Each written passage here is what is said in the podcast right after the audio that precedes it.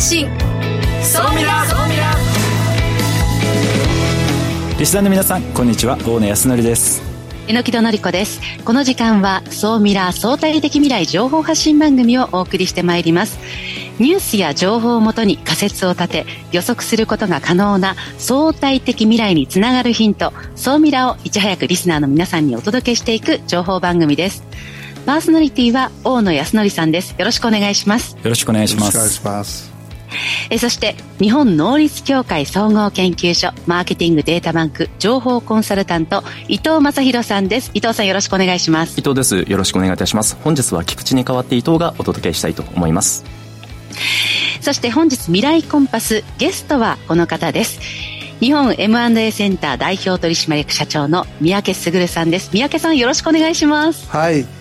よろしくお願いしますあの三宅さんにはですね今日この後ソミラフタートークの方で、えー、ソミラフタートークと、えー、トレンドの方でですね中小企業の事業継承そして M&A の現状その未来についてですねお話をいろいろとお聞きしたいと思っておりますので本日よろしくお願いいたしますはいよろしくお願いしますさあ、この番組は YouTube でも配信しています。YouTube はラジオ日経の番組サイトからご覧いただけます。こちらもぜひチェックしてください。それでは番組スタートです。この番組は日本能率協会総合研究所の提供でお送りします。総ミラートレンド。さあ、総ミラートレンドです。このコーナーはビジネスの最新ニュースを大野さんがピックアップ、そして解説していくコーナーです。大野さん、今週の気になるニュース何でしょうか？はい、えー、今週はですね、出生数が、えー、発表されました。えー、2023年出生数がですね、前年比5.1%減の75万8631人で、8人連続減少というニュースがですね、今かなりトレンドになってきていると人口減少がですね初めて80万人を超えるということで、まあ、かなり問題じゃないかなと。で、人口減少っていうのは、まあ、特に労働人口に非常に大きな影響を与えるんですね。で、特にその労働力不足っていうのが今後かなり加速をしてきそうですと。で、やっぱり技術とか専門知識を要する職種で、まあ、人材確保っていうのがさらに困難になってきますし、若い人材がいなくなってくるとですね、やっぱりイノベーションのペースっていうのがどうしても遅くなってしまう。やっぱりそういった労働市場における競争力の低下を招いていくと、まあ、国際社会においても日本っていうのはどんどん低下してしまう可能性があるということで、まあ、かなりですね、このデータっていうのはですね、経済に与える影響非常に大きいんじゃないかなと思ってますで、今後ですね、国内市場縮小をしてくる、まあ、小売不動産、エンターテインメント業界、まあ、かなりですね、打撃を受けるというふうに思われておりまして、まあ、それ以外もですね、本当に様々々な経済に影響を与えると思ってます。ただですね、私あの、だからこそ成長するビジネスといいますか、改革をするチャンスじゃないかなというふうに思っておりまして、実際言うと、やっぱりこの人がいなくなっているからこそ、効率化をやっぱり図っていかなきゃいけない。そのためには、まあ、人工知能を使うとか、ロボットを使うですとか、IoT を駆使していくとかですね、本当に様々なことっていうのを、まあ、変革していくチャンスでもあるのでここはあの悲観的に捉えずむしろプラスに考えていった方がいいかなと。で特に人工知能そしてこのクラウドコンピューティングとかエッジコンピューティングの進化というものがですね本当に今著しくスピードが速いんですね。で私あのやっぱりここを結構注目しておりまして、えー、この AI の進歩ですとかこのクラウドコンピューティングの進歩というものがですね34年前だとできなかったようなことがですねこの AI とかこういったテクノロジーの進化によって今できるようになっていると。なのでこう今までは例えば画像認識でね工場のこの効率化を図っていくっていうところもできなかったんですが結構ですねこれできるようになってるのでそれをやることで生産性をこう向上させていくってことは十分可能だというふうに思ってるのでぜひですねこの皆さんもですね改めてこの人工知能ですとかクラウドコンピューティングこういったものを駆使しながら、えー、今の生産性を向上させていくっていうところをどういうふうにすればいいのかもぜひですねあの見ていただければなと思います。三宅さんはこのこの間のこのニュースどう映られてますか？はいあのー、まあ、出生率の問題ですけどその結果やはり生産年齢人口という働く人の数が激減していくわけですよね。で、大雑把に言うと、2000年に日本には8000万人の働く人がいた。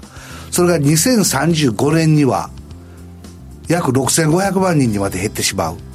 で、2060年には4000万人台まで減ってしまうわけですよね。これ大変なことで、その結果 GDP も激減していくと。世界の中に占める日本の GDP、まあ大雑把に言うと、2000年は8%ぐらいあったわけですが、2030年には5%切っていく。そして2050年には1.9%切ると。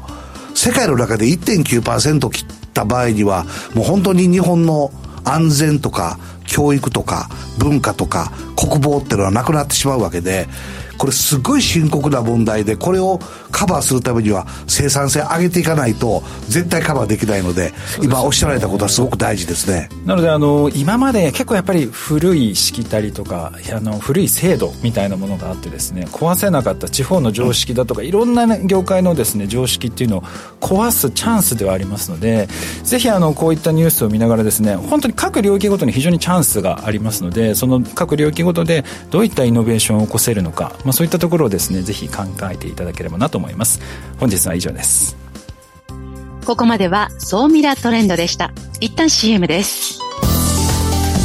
相対的未来情報発信。総ミラ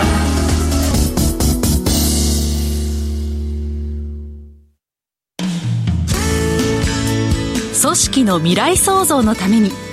今最も重要なテーマの一つが事業開発ですその事業開発を支援すべくスペックホルダーと日本能率協会総合研究所あつらいの3社が新サービスをスタートしました。まずは総ミラウェブサイトから「モンジュ MONJU プロジェクト」のバナーをクリック。専用サイトからご相談ください。総ミラー総研教えて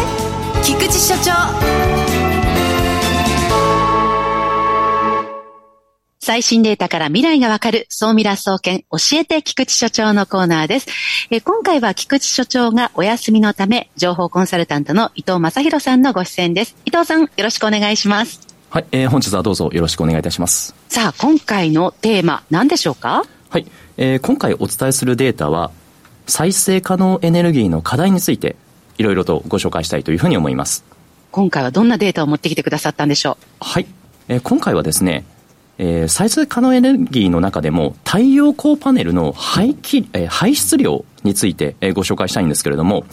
えー、YouTube をご覧の皆様はグラフも出てるかと思いますが、今何が、えー、問題になりつつあるのかというところでは、えー、使用済みの太陽光パネルの排出量がですね、2030年まではえー、まだ5万トンぐらいで推移するんですけれども、2035年以降が問題でして、最大で80万トンですね。80万トン以上の太陽光パネルが廃棄されるということで、問題は、えー、量もさることながら、そのピークが2035年以降に一気にピークを迎えるというタイミングの問題もあります。というのは、太陽光のパネルの寿命はおおよそ、えー、2000、えー、失礼しました、えー、寿命はですね、おおよそ2、30年程度というふうに言われてまして、えー、太陽光発電はですね、2012年から、え、固定買取制度、まあ、フィットとも言われてますけれども、え、それが導入されてから一気に、えー、いろんなところで配置されるようになったということで、まあ、それが元で一気に廃棄の、え、ピークが来るということですね。ですので、これを見ると、環境に優しいと言われる、え、太陽光発電でも、今後は廃棄という大きな問題を抱えているというところが、え、まあ、注目のデータということになります。まあ、そういった意味ではですね、では、太陽光パネルも家電のようにリサイクルすればいいじゃないかという、えー、まあ、そういうご意見もあるとは思うんですけれども、なかなか、まあ、一筋縄ではいかないという問題もありましてですね、まあ、その構造が問題なんですけれども、まあ、例えば太陽光パネルはですね、えー、アルミフレームだったり、ガラスだったり、太陽電池セルだったり、えー、風刺材などの、まあ、樹脂ですね。まあ、その他金属ということで、まあ、複雑に構成されているので、まあ、さらに、えー、鉛ですとかカドミウム、ヒ素などの有害物質もまあ含まれているということで、簡単にはリサイクルできないというところも、まあ、大きな問題、まあ、技術的な問題があります。この課題を解決してこそ、まあ、本来の意味でのサステナブルなのかなというふうに思います。その大量廃棄の時期が、あと10年後にやってくる。まあ、つまりは伊藤さん、まあ、10年、はい、私たちでその時間が残されているというふうにも捉えられますね。そうですね。しっかりとしたそのリサイクルの、えー、まあ、ルートを作るために、あと、長くても10年以内に何とかしなければいけないということですね。はい、でそうした中でですね、まあ、日本政府も、えーまあ、指を加えて待ってるのではなくて、先ほどのご指摘の通りですね、えー、この10年以内に何とかしなければいけないということで、えー、経済産業省と環境省が、えーまあ、共同で検討会を立ち上げてまして、再生可能エネルギー発電設備の廃棄・リサイクルのあり方に関する検討会というものが、えー、この1月に中間報告書という形で公開されています。まあ、内容についてはですね、やはりそのリサイクルの、えー、まあ推進であったりですとか、あとはその素材ごとに回収できるということがまあ重要ですので、その技術の確立であったりですとか、あとはそのリサイクルするための、えー、まあ費用の積み立てのような仕組みというものをまあ早急に整える、まあこういう提言がされています。あとはですね、まあそれに続いて、えー、リサイクルがされるということは、そのリサイクル技術がえー、まあ、ビジネスとして注目されているということを、えー、いくつかご紹介したいんですけれども、えー、ここでのそのキーポイントは素材ごとに、えー、まあ、綺麗に解体、回収する技術、そういったものが、えー、今後は必要になってくるということで、すでにいろいろな企業がそういったその技術に向けて、まあ、開発をしているということになるんですけれども、まあ、例えばですね、えー、300度に加熱したナイフで樹脂を溶かしてガラスを割らずに分離回収する技術であったりですとか、空気でカラー、カバーガラスをピンポイントでえー、剥離する技術であったりですとか、まあそういう技術が今、いろんな企業で取り組んでるということで、えー、家電なども、えー、かなり今、えー、リサイクル技術が発達してますので、まあ私としてはですね、太陽光パネルの各部材も、えー、安全にリサイクル技術というものが早急に立ち上がるのかなというふうに、えー、期待をしております。では、この10年、まあそうした回収技術、リサイクル技術が発達することによって、まあ、本当の、あの、エコな、あの、地球に優しい太陽光パネルになっていくという感じですかね。そうですね。やはりその、えー、まあ、リユースであったり、リサイクルということも含めて、やはり、えー、サステナブルということになりますので、今後はそういった、えー、いろんな分野が立ち上がるのかなというふうに思っております。はい。では今回の話、伊藤さんにまとめていただきましょう。はい。やはりビジネスの観点から言いますと、えー、リサイクルというまあ、カテゴリーは今後大きく伸びる分野かなというふうに思います。やはり、えー、日本だけではなくて世界規模でサーキュラーエコノミーの社会がまあ進んでいくので、そういった分野は非常に大きなビジネスになって私も、えー、注目しています。例えば市場規模でいうと、えー、環境省のデータではそのリサイクルの市場は4.7兆円以上になるであったりですとか、えーまあ、資源や機器の有効利用に至っては46兆円の規模がもうすでにあるということなので、この、えー、マーケット規模をどこが取りに行くのかというところは注目ですし、例えば今後の空飛ぶ車であったりですとか、ドローンも普及すればですね、メンテナンスも含めたその、えー、まあ、リサイクルのビジネスは立ち上がっていますので、まあ、非常に注目をしています。まあ、そうした中で先ほどご紹介したような独自のリサイクル技術を持つ企業というものは、えー、今後注目してますし、投資家からもかなり熱い目線が、えー、注がれるんだろうなというふうに思います。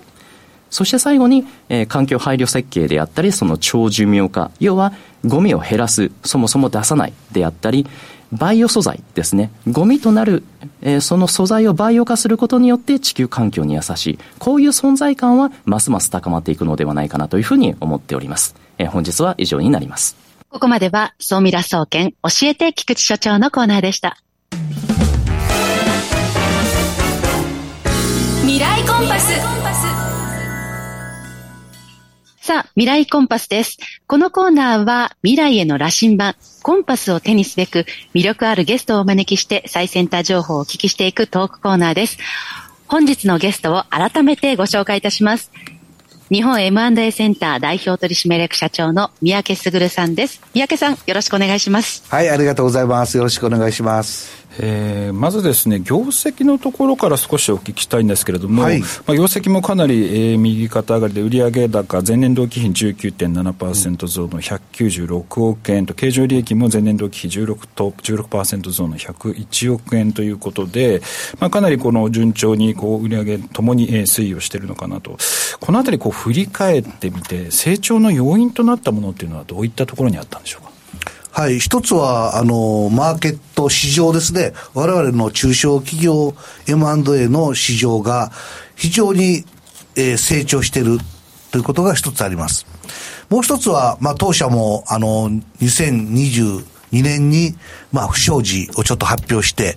えっ、ー、と、まあ、社内が、えー、少し混乱していましたが、えー、それが立ち直ってきたという、この二つの要因で、えー、まあ、再成長の波に乗り始めているということが言えると思います。この市場成長のところの要因となっているところっていうのは、今どういったところにあるんでしょうこれはですね、今、本当日本大変なことになってまして。先ほどもね、あの、えー、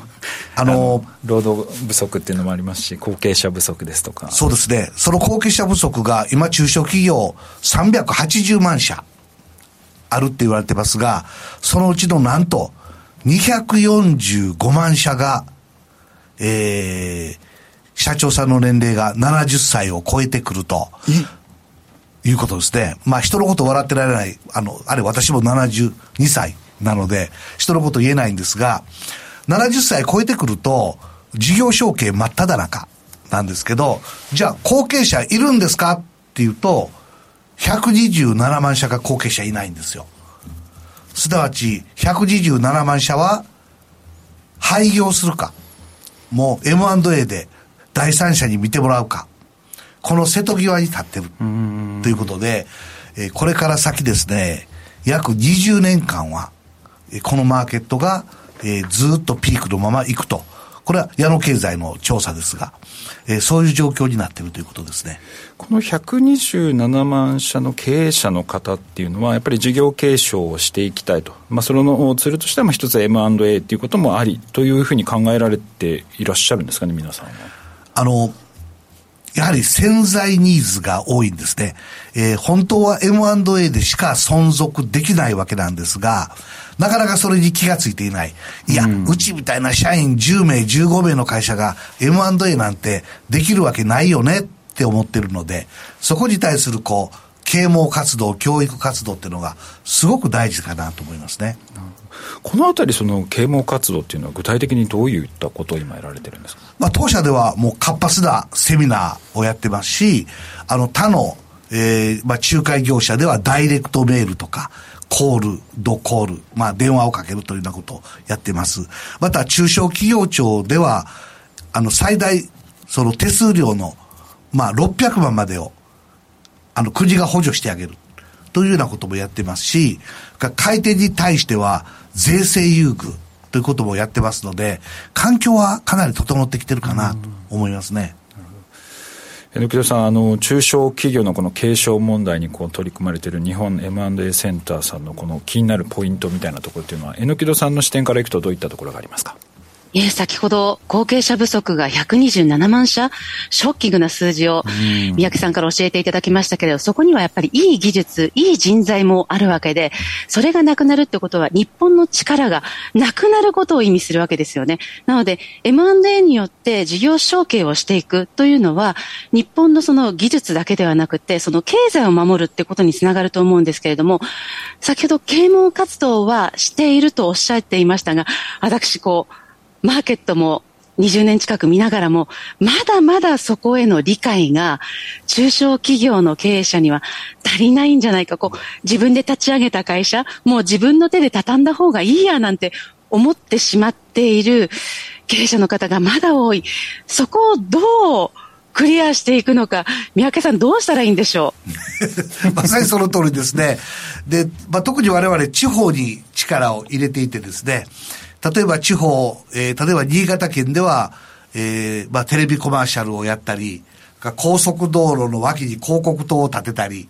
えそれから相談所を設けたりしている。えそういうようなことで、こう、やっぱり地方で、まあ、特にあの技術とか文化を持っている、まあ、ところを重点的にですね、今やっぱり警棒活動を進めているという感じですね。うん。やっぱりその、地方だと、地元のその金融機関、銀行だったり、信用組合だったり、そういうところが、まあ地元の情報を持っていると思うんですけれども、お金の流れ的な。あの、やはり金融機関と、こう、日本 M&A センターが一緒にこう、こう取り組んでいるということもあるんでしょうか？えもちろんです。当社、あの、地方銀行さんとは約90校と提携をしています。で、例えば、16銀行さんとは、えまあ、今回、金融機関と初めて合弁会社を作りました。ほど。まあ、そういった形で地域にも通しながらいろいろやられている、まあ、地域が重要なそのまあポイントであるという話なんですけれども、やっぱりあの今私もいろいろなその地域の経営者の方とかとお話ししてると、やっぱりいろんなものに今投資が必要、新しいことにチャレンジしなきゃいけない。特にその SDGs ですとか、環境に関するその課題に対応しなきゃいけない。ここかなり遅れている気がしてまして、やっぱりその M&A とかをしながら、やっぱりこう、集合体を作っていきながら、こう、みんなでそこを乗り越えていくような仕組みっていうのが重要なんじゃないかなというふうに思っているんですが、このあたり、三宅さんいかがですかね？まさに、あの、こう言われた通りで、今、あの国の課題というか世界中の課題ですけど、日本の課題として、働く人が少ない、だから生産性上げないとダメだよね。それから SDGs とか、まあ環境問題もやっていかなければいけない。そういうテーマがこうあるわけなんですけど、じゃあ社員15名、20名の会社で、それに対する教育とか、設備投資とか、DX 化ができるか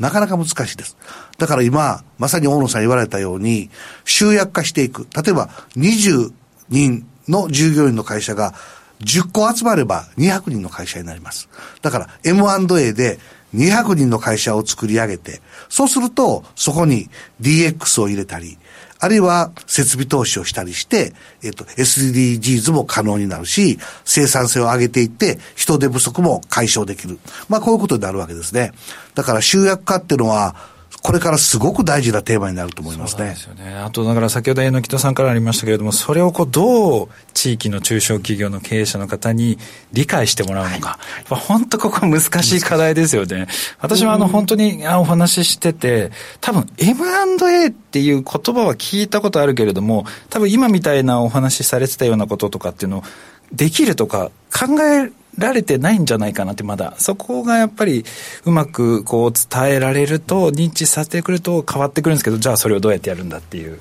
うん、そこの部分がね。ですね。でもあの、急激に変わってきてると思います。例えば10年前は M&A っていうのはもう乗っ取りであるとか、そうですね、えー、そのイメージ。あるいは身売りであるとか、そういうなんか悪いイメージの言葉で代表された。そして会社を売るなんてのは経営者として一番恥ずかしいことや。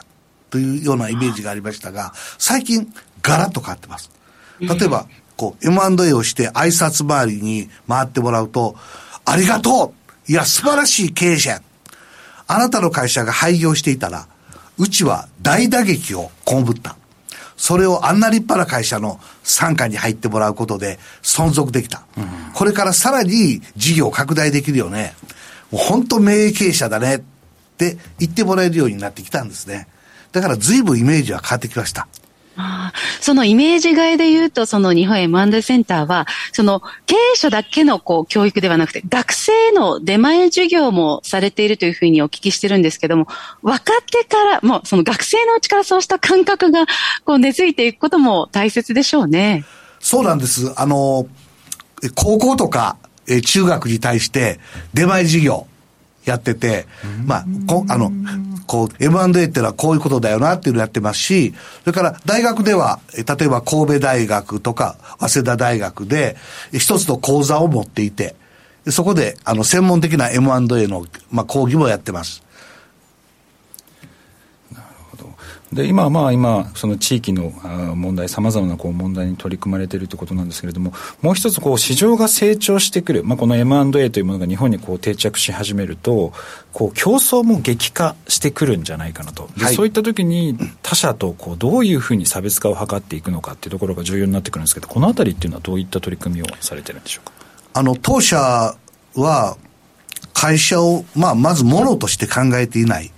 やっぱりいろんな人の人生を紡ぐ場所というふうに思ってます。したがって、会社が廃業するっていうのは、そこで働いている行員さんの生活が崩壊し、そのご家族である中学生の、まあ、お嬢さんとか高校生の息子さんの未来の夢が崩壊してしまう。だから絶対に避けなければいけないと思ってるので、制約率にこだわってます。受託したからには絶対制約させるぞ。ということにこだわってる。で、当社今48%の制約率で、ダントツトップです。でさらに、制約件数も世界ナンバーワンで、あの、ギネスを毎年更新していってるということで、やっぱりそこが一番大きな違いじゃないかなと思いますね。なるほど。今後、戦略として、この日本の M&A センターとしては、どういったこう中期計画でやられる予定なんでしょうか？あの、中期計画の数値は、まあ、あの、あの出してまして、えっと、2028年には、あの、売上が約760億、そして経常利益が305億っていうのを目指してますが、一つは、生産性をアップしていきたいと思ってます。生産性をアップするためには DX の活用と教育の徹底でデータドリブンで、えー、こう営業をかけていくということを一つまずは考えています。それから、あのー、やっぱりもう一つ、こう、ある必要なことっていうのは、全方位で仕事していきたいと思ってます。それこそ、上場企業の、えー、集中と選択から始まって、地方にスター企業を作っていく。そして中堅企業の成長戦略を、えっ、と、買収ということでサポートしていく。そして中小企業は譲渡ということで、事業承継を解決していく。それだけじゃなくて、零細企業に関しても、もう本当、あの、パーマ屋さんとか、あるいはパン屋さんみたいなところに関しても、あの、バトンズ、というインターネットマッチングで、今これすごくて、1ヶ月100件制約するんですね。1ヶ月100件。で、これもどんどんどんどん活性化していきたいなと思っていますし、それからベンチャー、ベンチャー企業が安心して起業できるように、ベンチャー企業の M&A にも今力を入れ始めました。そういったことで、えー、全レイヤーに対して、えー、くまなくサポートしていける体制を作っていきたいと思っています。ありがとうございます。この後ですね、三宅さんには総ミラフタートークの方で、このデータを活用したもの、そして AI ですとか、あと人的資本投資の部分も中心にですね、お話をお聞きしたいなと思っておりますので、後半もよろしくお願いいたします。えー、本日のゲストは、日本 M&A センター代表取締役社長の三宅卓さんにお越しいただきました。ありがとうございました。ありがとうございます。ここまでは、未来コンパスのコーナーでした。榎木さんは今日はどちらなんですか？なんかすごく雰囲気が。今ねネパールカトマンドゥ首都にいます。そうなんです。いよいよもう少しで帰ってくる感じですかね。そうですね。あと半月ほどで日本に帰りますので。そっか。じゃもう1年旅ももうおしまいです、ね、そう来月。うん。だんだんもう寂しくなってくるんじゃないですか？そうですね、まあ、日本も恋しいし、まあ、そうですね。終わりが近づいてきて寂しいしちょっと複雑な気持ちです帰ってくるの非常に楽しみにしております。伊藤さん榎田さん今週もありがとうございました。ありがとうございました。この番組は日本能率協会総合研究所の提供でお送りしました。